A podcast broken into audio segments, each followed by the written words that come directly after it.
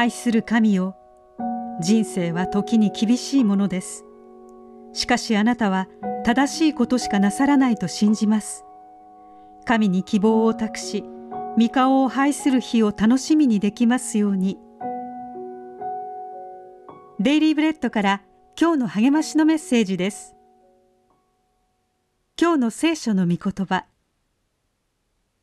もし主があなたは私の心にかなわないと言われるならどうか主が良いと思われることをこの私にしてくださるように。サムエル記第2 15章26節。詩人で作家のクリスティーナ・ロセッティの人生は厳しいものでした。うつや多くの病気に悩まされ3度も婚約を破棄されがんで亡くなりました。ダビデは新興国家に彗星のごとく現れた前線全勝の勇士でしたがその人生は苦難の連続でした。知性の後半には息子のみならず彼の助言者や大半の国民が背を向けました。それで祭司エブヤタルと神の契約の箱を担いだサドクを伴いエルサレムから逃げ出しました。しかしエブヤタルが神に捧げ物をするとダビデは祭司たちに言いました。神の箱を都に戻しなさい。もし私が主の恵みをいただくことができれば主は私を連れ戻し神の箱とその住まいを見させてくださるだろう。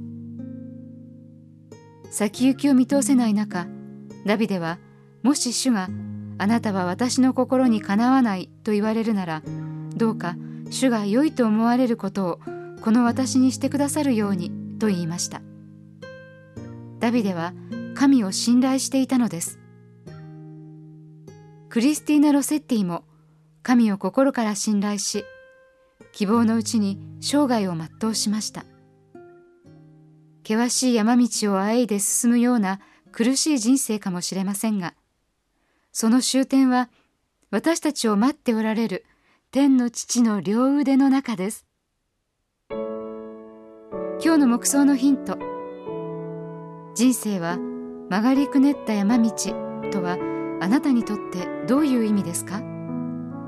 どのように神を信じて人生の旅路を歩んでいますか？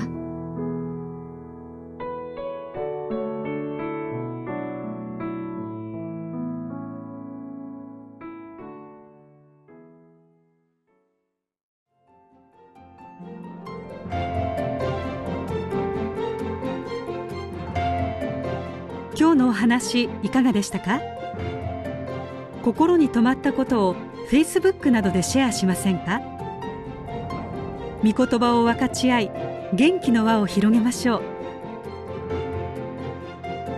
太平洋放送協会の協力でデイリーブレッドがお送りしました。